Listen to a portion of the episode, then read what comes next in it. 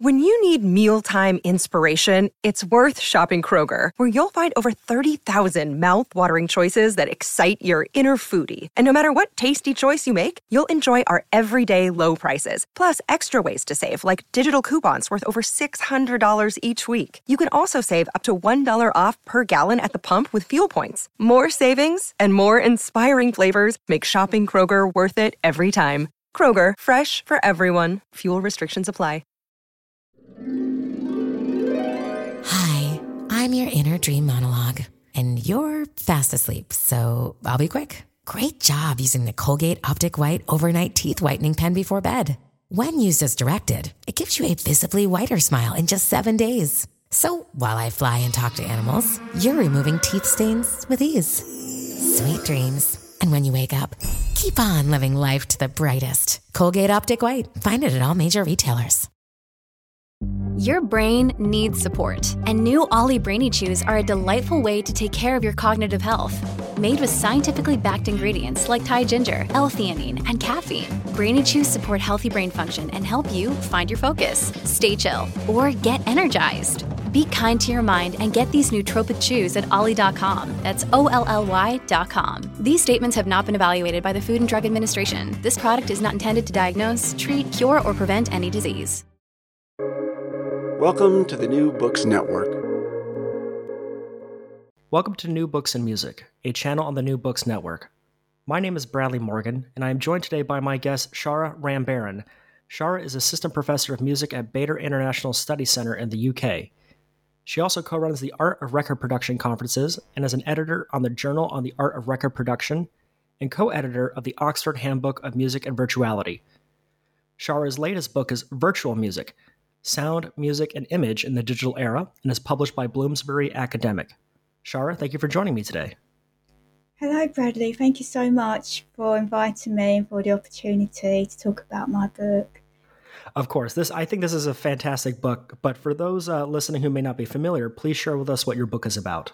Sure. So, Virtual Music, Sound, Music, and Image in the Digital Era was published by Bloomsbury um, academic last year in April 2021. And my book, Virtual Music, explores the interactive relationship of sound, music, image, and its uses in the digital era. And the way I apply the term uses is actually quite ambiguous because in the book, I like to refer to creators such as music composers, and more importantly, the listeners as well, um, the audience, the consumers, the fans.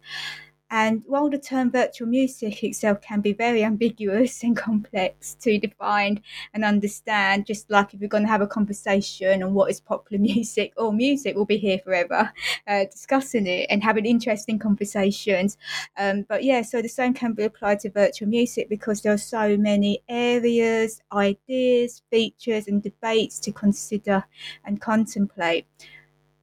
Uh, for my book, I have really focused on the fascination and innovations surrounding virtual music by investigating artists and creators such as Grace Jones, The Weeknd, Kraftwerk, Madvillain, Gorillaz, and Danger Mouse. And also look at other forms of virtual uh, music such as audiovisual um, materials such as video games and soundtracks such as Cuphead and musical styles such as chip tune.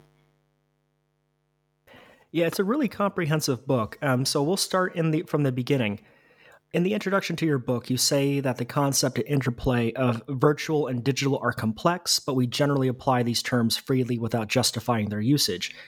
Can you tell me what is the difference between dir- digital and virtual in the context of your book, and how do these concepts impact music? Yes, so yeah, so we've all been used to using these terms separately, but without us realizing in everyday conversation. And from my approach, virtual or virtuality, you know, it's something that you think of, you know, in your mind or some kind of illusion or imagination. And with digital, it's always some kind of medium or some kind of technology or device that helps to put that um, illusion into reality, so to speak. And for the sake of that book, because uh, you know I've been there, we've experienced it. We always, you know, play with the terms virtual and digital.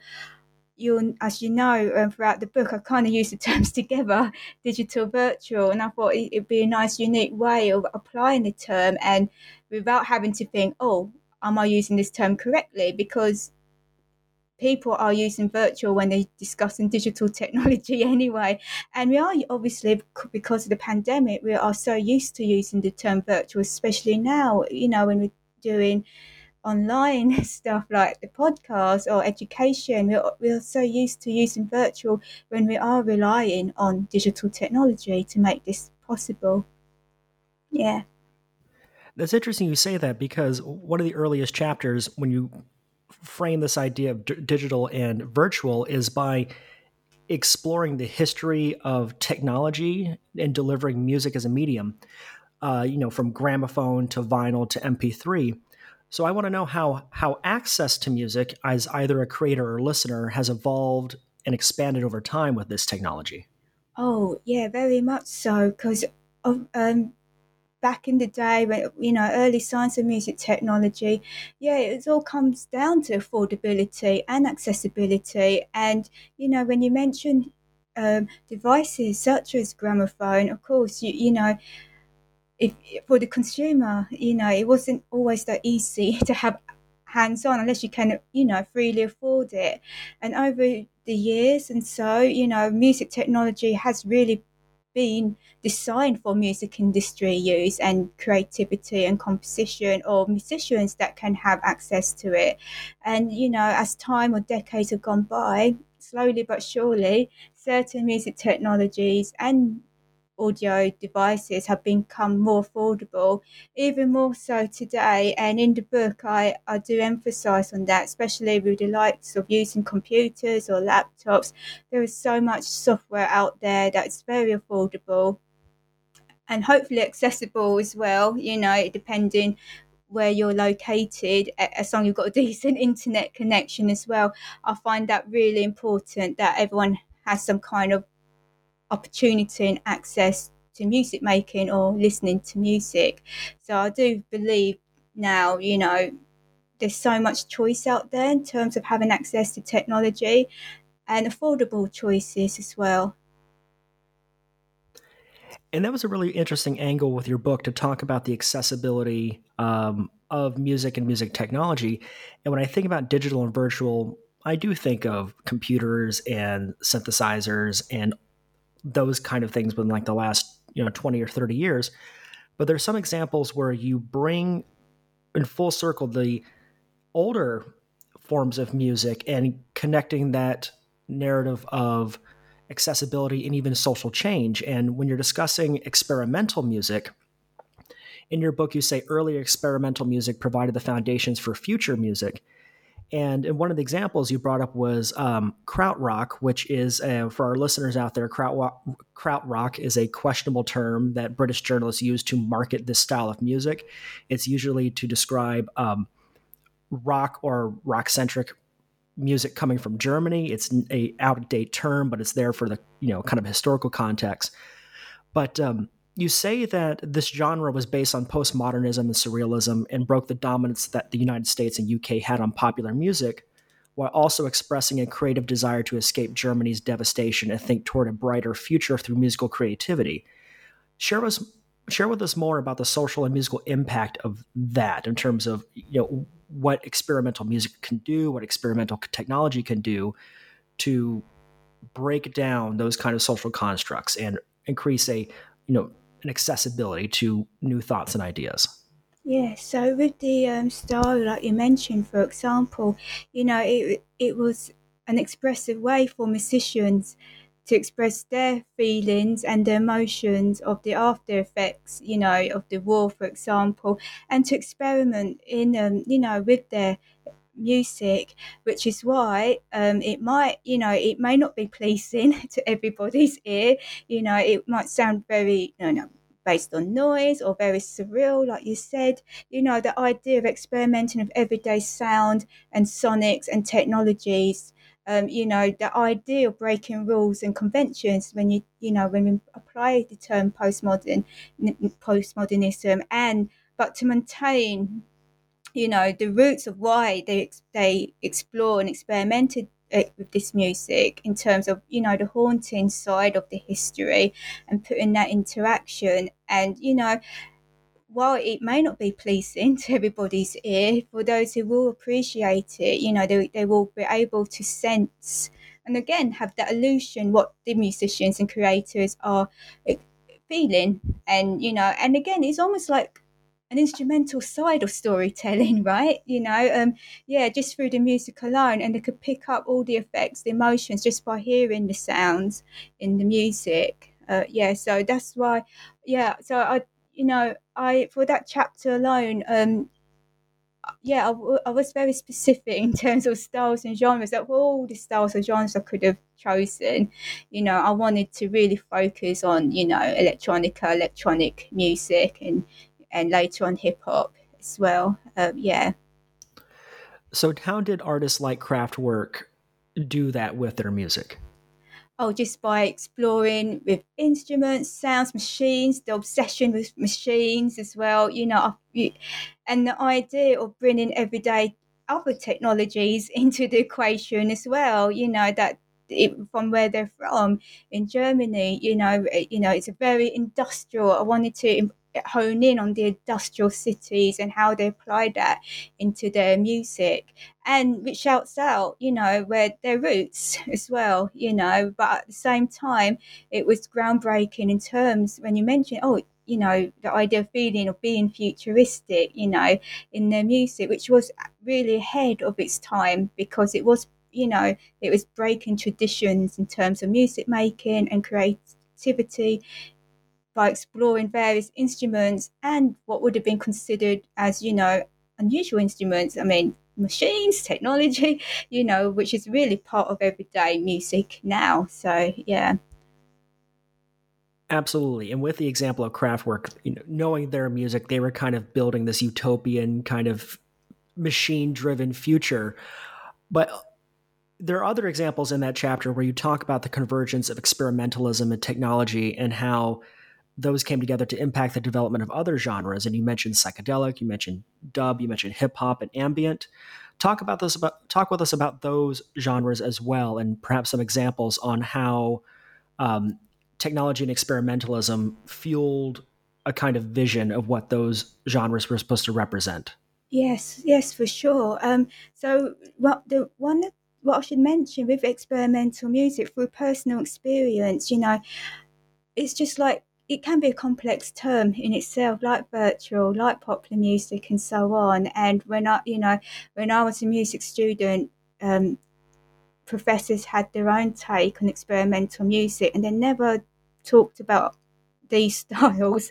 And you know, as a creator or composer, you know, every music you hear is based on some kind of experiment of some sort. And I felt it was important to talk about these groups and producers and these styles. So, for example, um, with with dub, you know, um, rightfully so, you know, it it was it was around about the same time. You, or it started around the same time when psychedelic rock was evolving and that idea of experimenting with sound effects and technologies in the recording studio. And with dub music alone, it was always always about the drum and bass sound.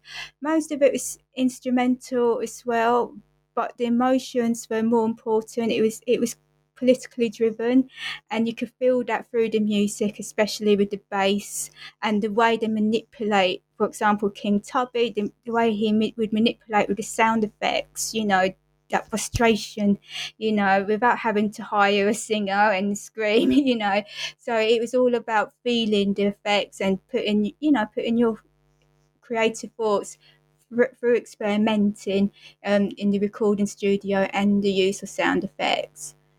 So that's with dub, for example. Um, yeah, and the other styles that I mentioned, such as hip hop as well, of course, through samples as well, you know, totally different mood. But um, for example, you know, using existing sources from other texts or other mediums can bring out new meaning in a new piece of music. So that's and you get that a lot when when you look at hip hop music. So I'll use Madvillain as an example, how they managed to transform um, you know, Brazilian music into a haunting sound, you know, nice holiday feel, laid back sound, but into a totally different context just through samples alone and through lyrics as well, which I find really, really interesting.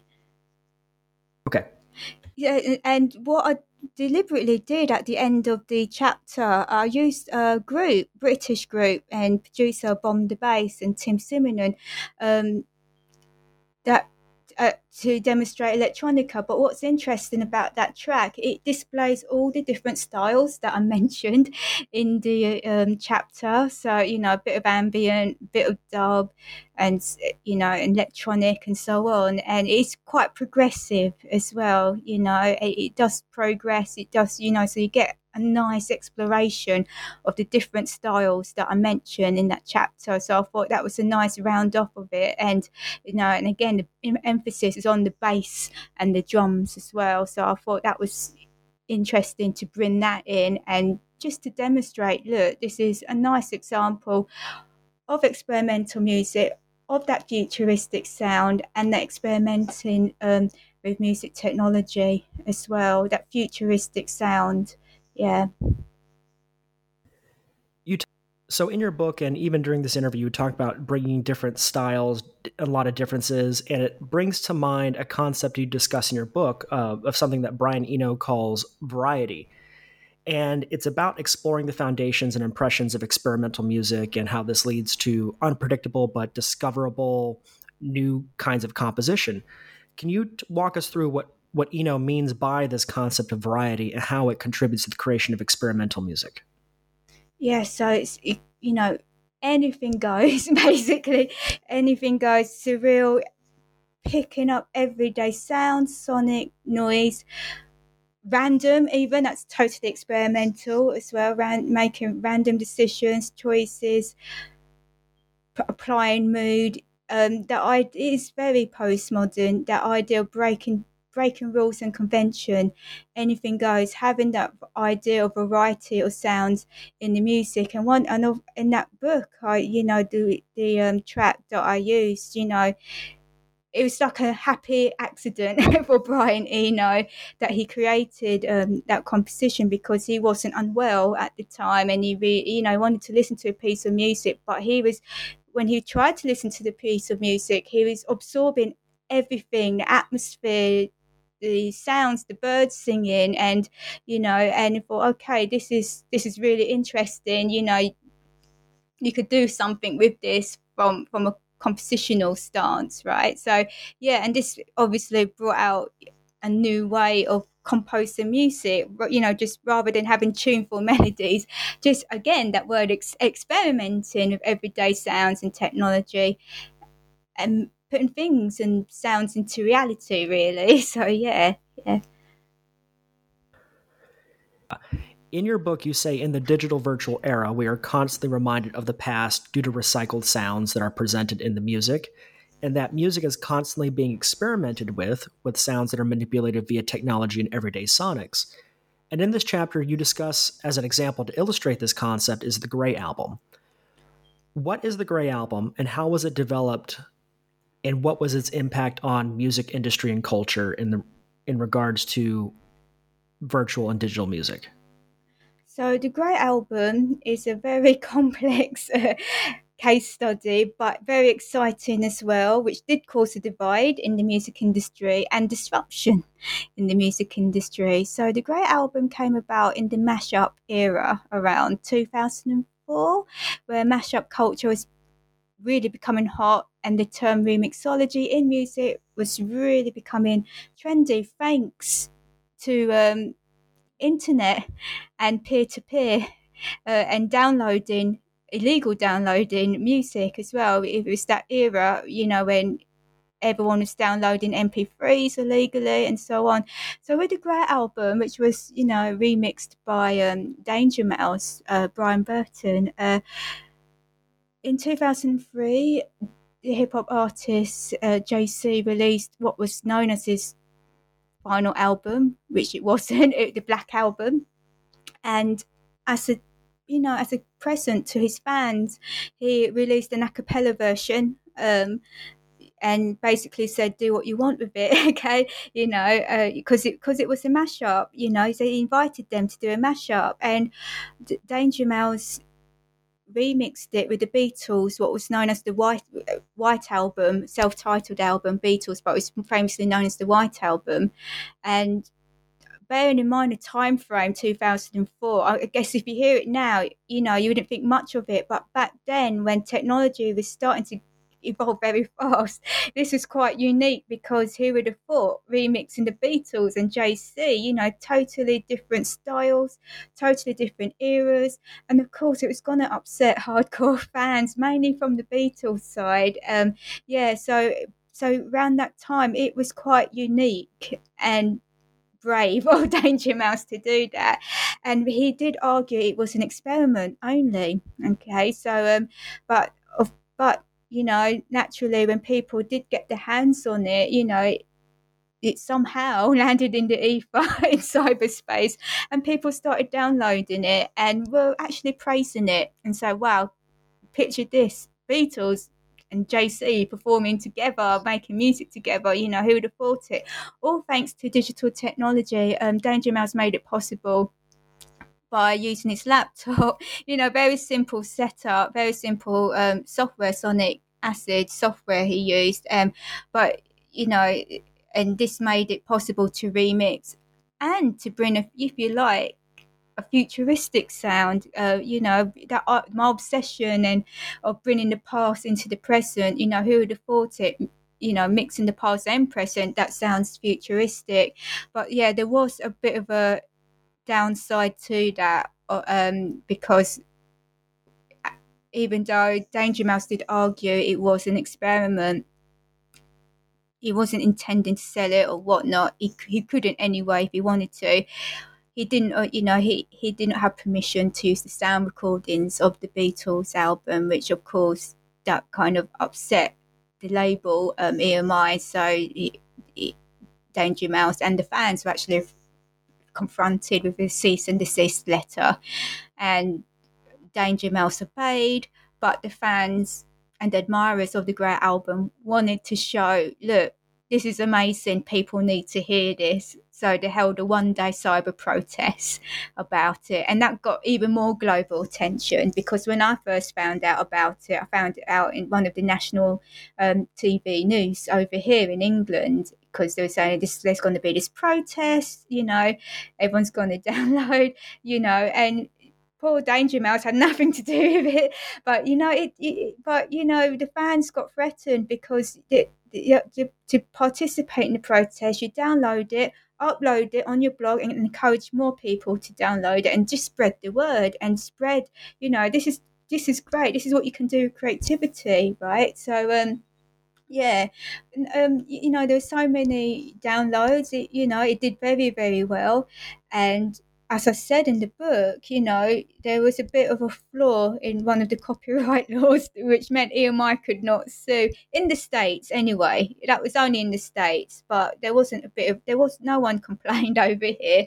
Um, but yeah, but uh, obviously the publishers, um, some of the publishers that are not affiliated with directly with the Beatles, um, um, they did try to sue the fans in other means and forms, but they they didn't because it would have been such a complex case.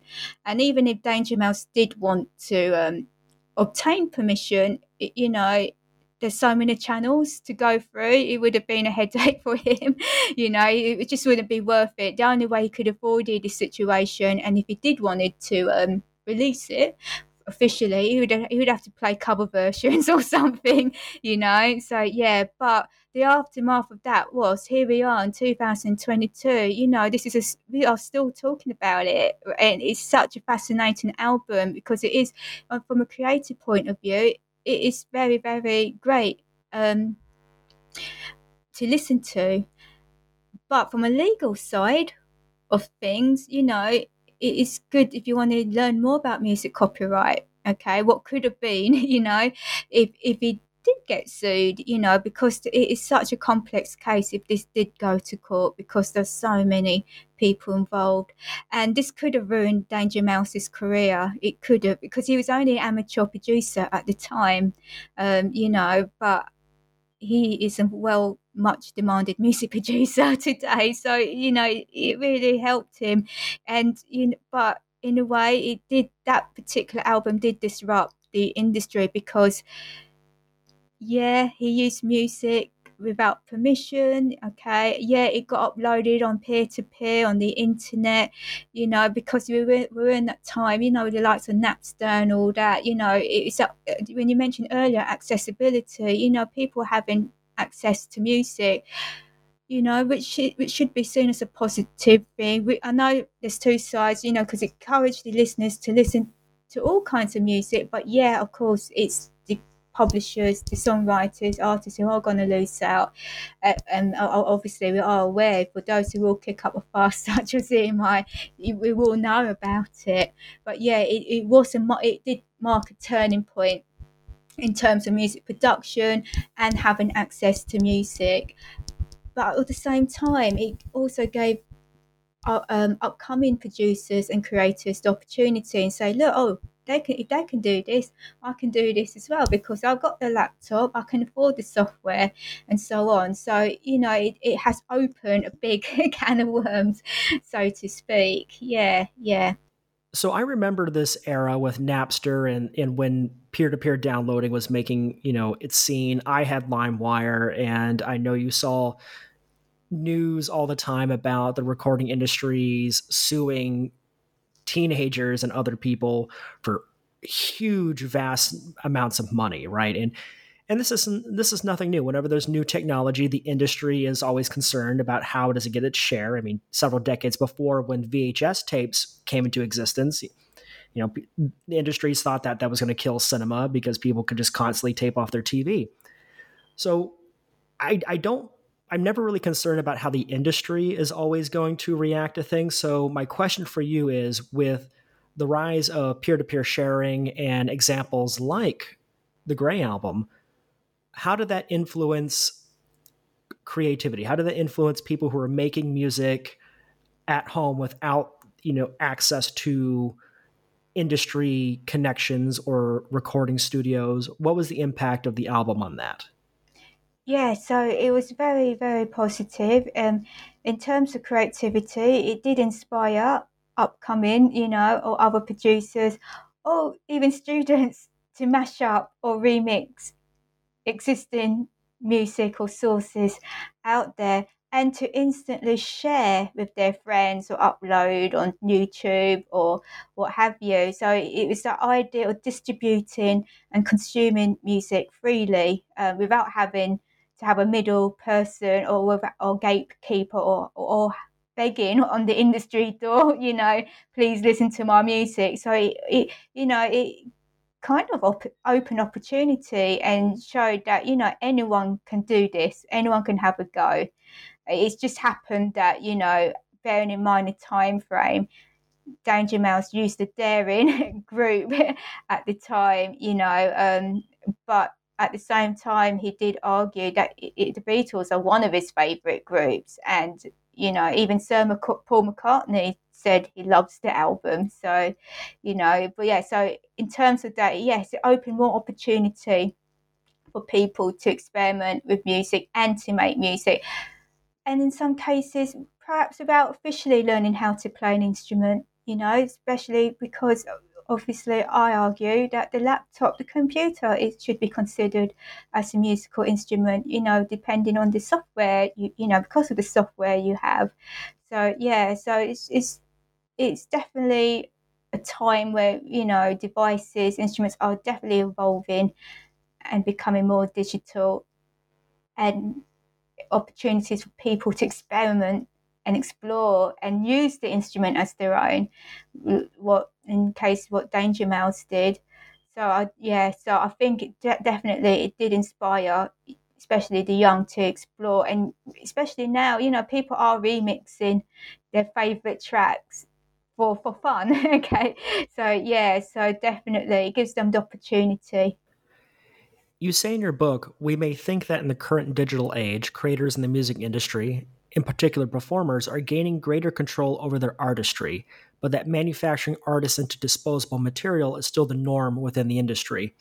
When I read that, I think of some classic examples like the Monkees, the Archies, or even Rock and Roll Hall of Famers, the Sex Pistols. Though they are older bands than much more established bands, how has technology changed in recent years in order for the music industry to still create manufactured artists?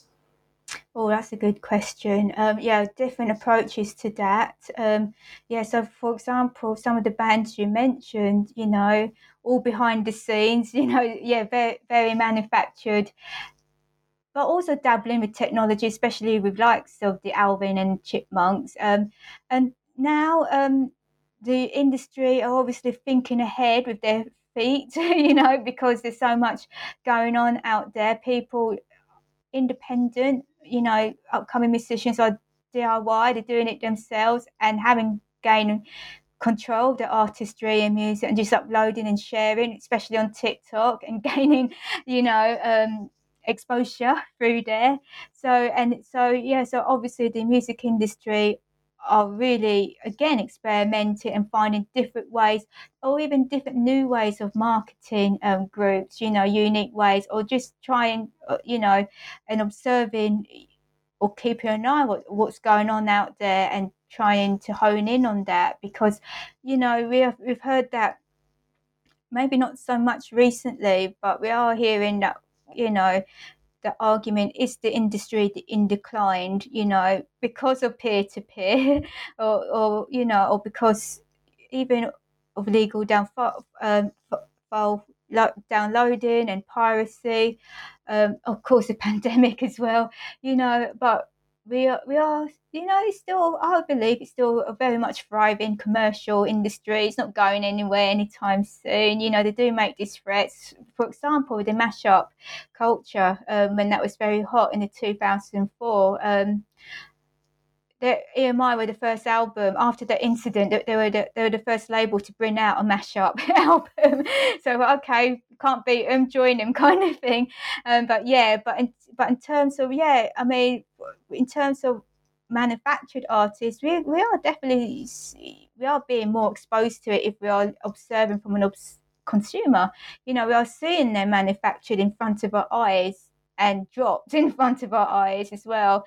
Um, and for those who are successful, they're really utilizing the social media, that idea, you know, um, having that direct co- or giving that illusion of a direct um, connection with the fans and consumer. So that is pretty much more evident now. Um, the fans and consumers kind of appear to have um, a, relationship, if you like, uh, what's a virtual relationship with, with that famous artist or whatnot. But really, is it really, or is it being controlled by the label? You know, so in, in, especially when you read social media posts by famous artists, you, you, you get that impression. Oh, it's maybe Taylor Swift, or oh, she she wrote this today on Instagram, but really, who is it? Really her kind of thing. So yeah, so you know, the industry's definitely still have a sense of control in that sense. Hey, it's Kaley Cuoco for Priceline. Ready to go to your happy place for a happy price? Well, why didn't you say so? Just download the Priceline app right now and save up to 60% on hotels. So, whether it's Cousin Kevin's Kazoo concert in Kansas City, go Kevin, or Becky's Bachelorette Bash in Bermuda, you never have to miss a trip ever again. So, download the Priceline app today. Your savings are waiting. Go to your happy place for a happy price. Go to your happy price, Priceline. This episode is brought to you by Shopify. Whether you're selling a little or a lot, Shopify helps you do your thing, however you cha-ching. From the launch your online shop stage, all the way to the we just hit a million orders stage. No matter what stage you're in, Shopify's there to help you grow. Sign up for a $1 per month trial period at shopify.com slash special offer, all lowercase. That's shopify.com slash special offer. Alongside talking about manufactured artists, you also explore concepts in your book like identity and authenticity. And this is something that's always interesting to me because there's a lot of purists out there when it comes to music who say like well it's got to be real people in a room playing real music or they might say how they present themselves on stage or on an album cover is inauthentic. That to me is just so lacking in imagination. And you talk about some great examples in your book such as um, david bowie who is a personal hero of mine and also there's madonna and you mentioned grace jones who very famously on her nightclubbing album says feeling like a woman looking like a man. So um, there's examples where people are being authentic to themselves as how they present themselves and maintaining a certain identity. But i want to know how you define these concepts of identity and authenticity in your book and how do they relate? Yeah, so identity and authenticity are always interesting um, terms to use when when we are looking at popular music artists and musicians. And yes, there is definitely an interplay with those terms as well. And what's interesting, um, identity, we do think of the persona of the artist maybe on stage or even in the recording studio as well. Okay, so you know, how are they presenting themselves vocally or in the music? Okay, all through the lyrics. And then, of course, physically, it'll be in the music video or some kind of performance. And um, and with the likes of um, David Bowie and Madonna, um, there are two perfect examples uh, because, you know, up to this day, regardless of age or time frame, we are aware of these magnificent artists, um, and they have successfully um, explored their artistry, their identities as well for every album, for every performance. And yes, I, I did not really focus much on them, but I could not avoid talking about them because they did lay the foundations of that chapter. And they have been documented so many times right? So but what was really fascinating about these two artists they are very very postmodern.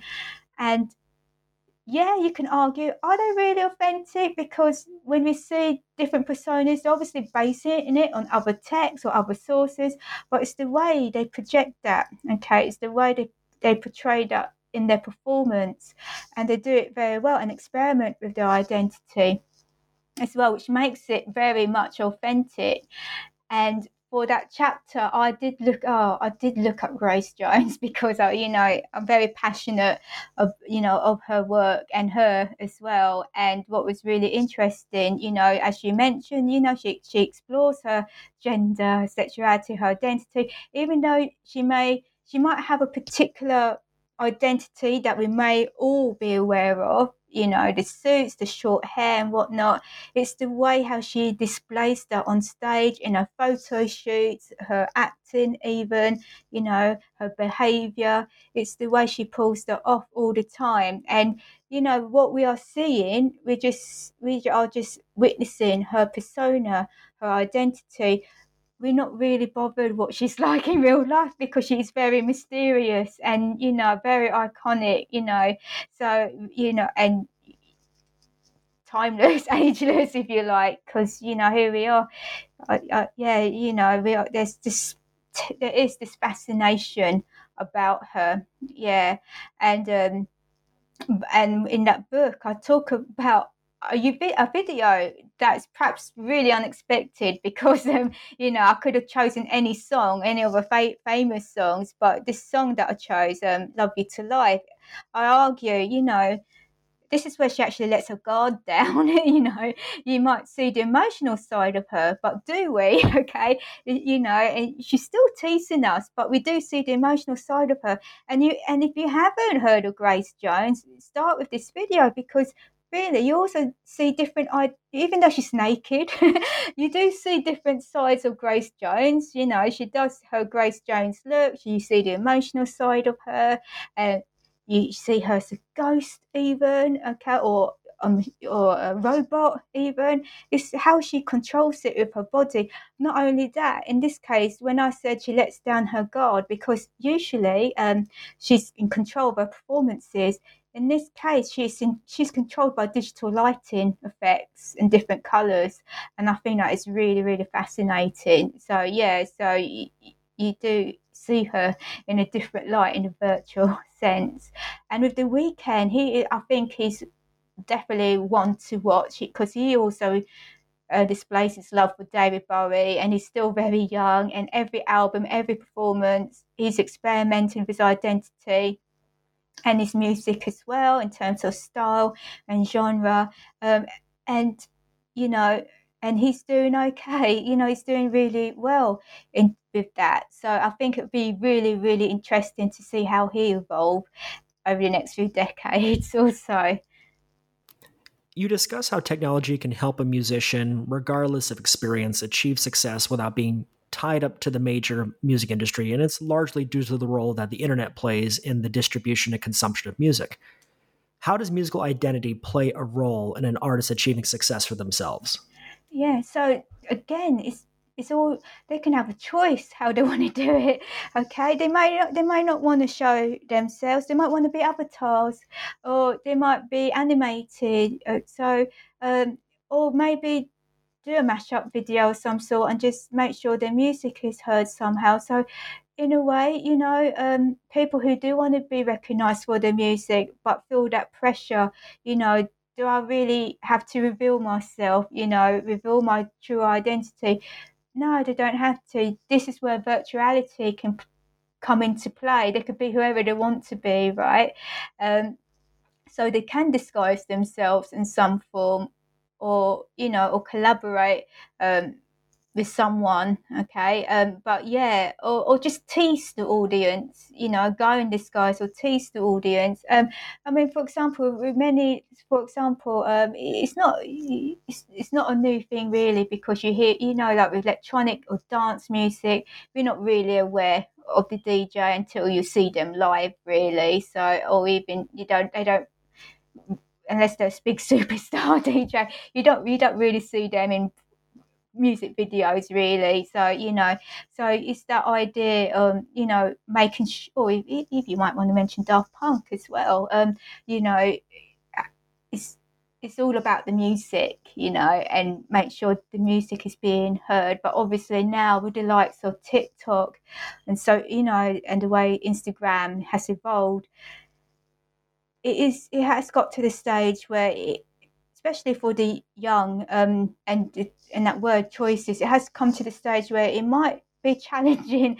to stay hooked onto one particular song because they're instantly scrolling and whatnot.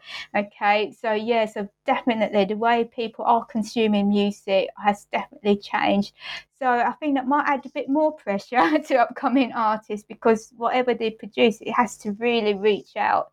You know, if they really want to be acknowledged and be recognised for their music. It's really got to grab the attention of the of the consumers, the listeners, audience out there. It's interesting you mentioned music videos, and we're discussing how the internet changes how people consume music. And for like the last 40 years, you know, traditional visual mediums for music have largely been animation, film, and music video. And I think about artists who started with those mediums and later adopted a more digital presence, groups like Gorillaz, who started with animated music videos in the early 2000s, but are now fully embracing virtual worlds and performances. So I, I wanted to get an understanding of um, how these traditional mediums evolved with the onset of digital and virtual performances and how we get things like VR and immersive digital concert experiences. Yeah, so definitely, you know, that has really took off in this century, right? So, and thanks to technology, it is still evolving. Um, yeah, so like you mentioned, the Gorillaz, it's just a purely animation group, okay, without going into the story, the concept of it yet. Um, but yeah, but as time evolved, as you mentioned, we witness in the videos VR, okay, even AR, human form with virtual form, you know, lots of collaboration. And and, and i think as well you know and it, it, again it comes down to choice um, and thanks to the pandemic we do have more options and how we want to watch a concert okay? Is it is it going to be live streamed on youtube for free you know? Um, do we do we want to go to a physical concert anymore or for or what about for those who don't want to who are not old enough to go to a concert? You know this is where fortnite comes into it. You know i think that's been a bit of a game changer with video games as well um, in terms of live performances because it has reached out to other areas other mediums in terms of where we experience live performances. And um, you know, so we have definitely have more choices now on how we want to consume live music. Um, and of course, you know, even though it's been experimented with already um, in terms of holograms or, you know, performing live with dead artists, for example, even though that has been done in the past, that's nothing new. But we are perhaps going to reach that stage where technology will make it right and it will make it even more popular. And yeah, which may bring out, you know, which which will obviously it will bring out questions and debate and perhaps a divide, but of course it's going to be an audience out there is going to love it right but i think really live performances definitely more choices and more options now on how we want to view live performances.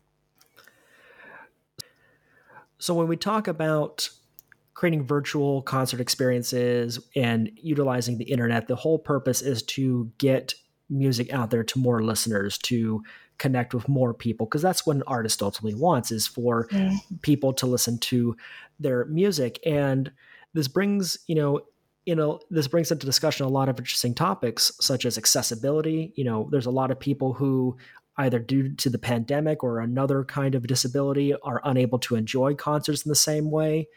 Um, there's also the ability for people just through internet access to hear sounds from places far away that otherwise they would never have access to. So I want to get a sense of how virtual and digital spaces allow for these new audiences to come on board and what is the effect of that Yeah. so yeah so in the book i do address that the different ways of consuming or better term experiencing music. And of course especially now because obviously i wrote this book before the pandemic um, but yeah but as we know there's so many choices now in terms of experiencing and watching performances. And what's interesting you know is yeah, there are, of course, for whatever reason, you know, if, if people are attending virtually, they may not have that social um, experience, but they get to hear their favorite artist's music, gain a sense of how they, you know, gain a virtual experience of attending a live concert in their own personal space. So yeah, so which is great because obviously, you know, um, for whatever reason, like you mentioned, maybe it could be a disability or they could be feeling anxious, you know, uh, but they still want to, they, they still want to experience live music. This, you know, they, they have that choice. And I feel that it's really important now, especially with the internet and virtual performances. It's very important that makes this really possible. And yeah, the social effect might not be evident, but you know, it depends. You might have a few friends around, but um, it does give you that unique experience and a new opportunity in experiencing music as well. And I do give various examples, various ways in that book. You know, that there are various ways now, whether it's a live stream on YouTube, you know, maybe you couldn't afford to go to the concert, okay, but thankfully, some, you know, there's a live stream of it, so you don't miss out, or you, or you might stay in touch with your friend who's at a concert and they, you know, sending you WhatsApp or quick footages, you know, it kind of gives you that other kind of virtual experience of being there without actually being there. Or this, uh, or you could attend post concerts, um, like with apps such as Melody VR, where you, you do pay um, to have access to past performances, but you might have that novelty effect as well. The more, you know, depending how much you pay. Uh, so, for example, you might want to jump on stage with Elton John or go on the plane with Paul McCartney. So, there are incentives now, um, even though, of course, it's not real, but um, it does give you that nice entertainment, that experience of or of another way of experiencing your favorite artist's music and a personal intimate experience as well.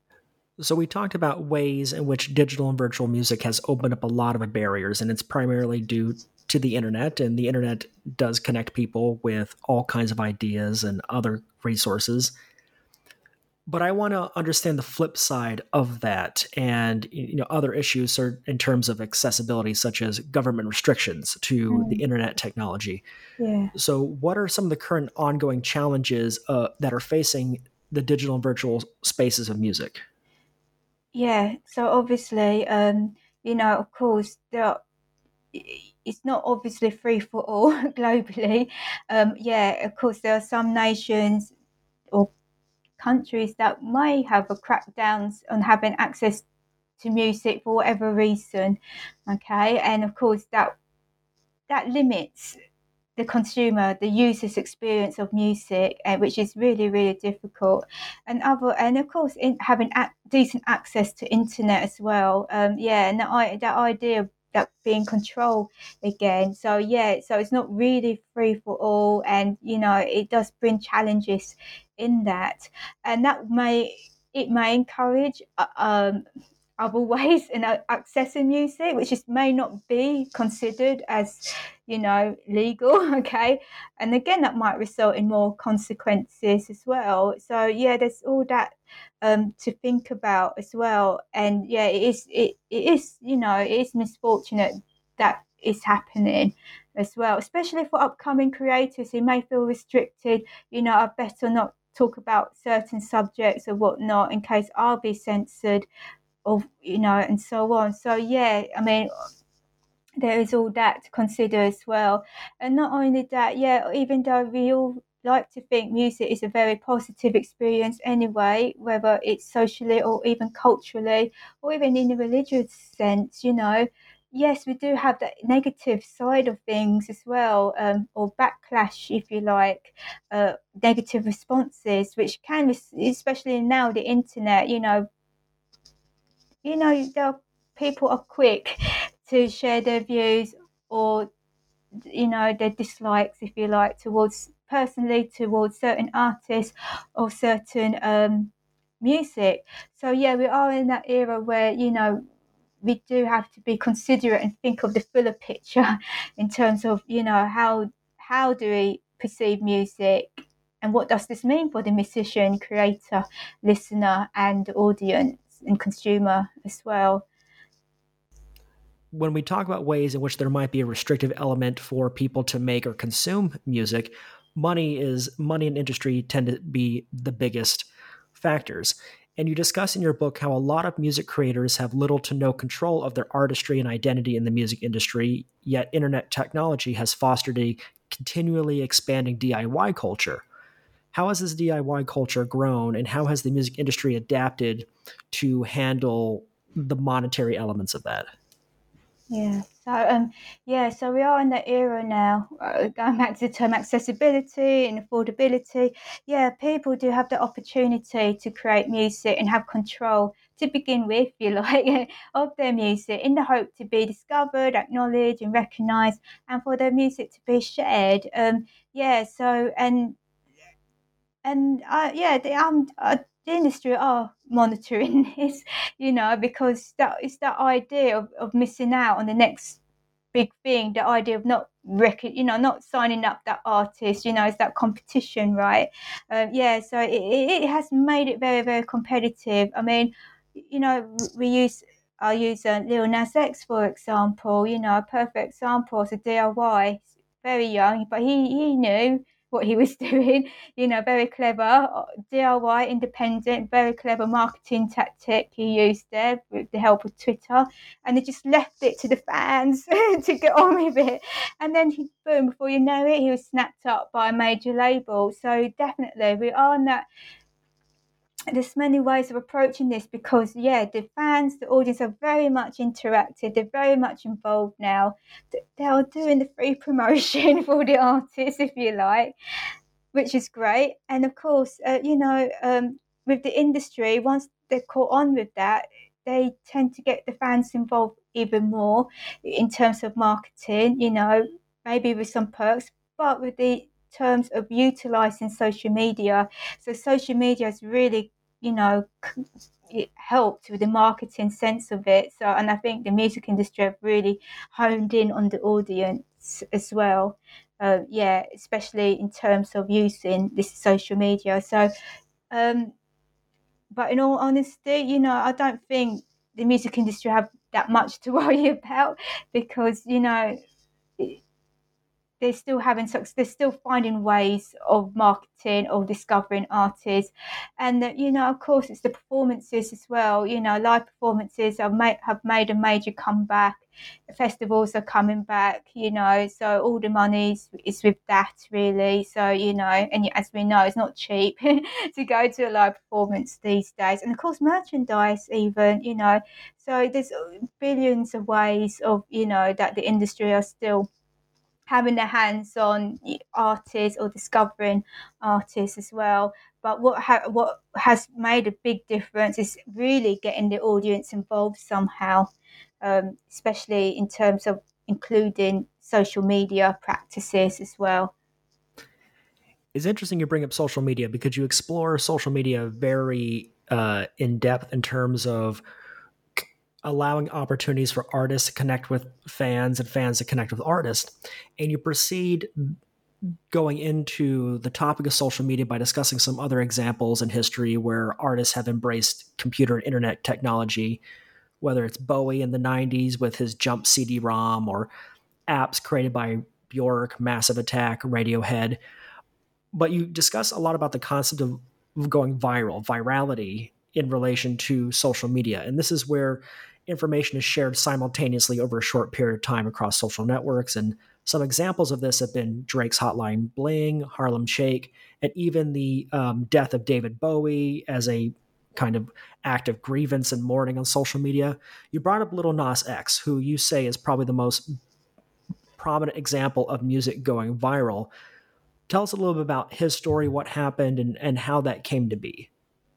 Yeah, so the way he utilised um, social media uh, as a young, he's still very young, and you know, uh, of course, he's in the, that generation, the social media generation.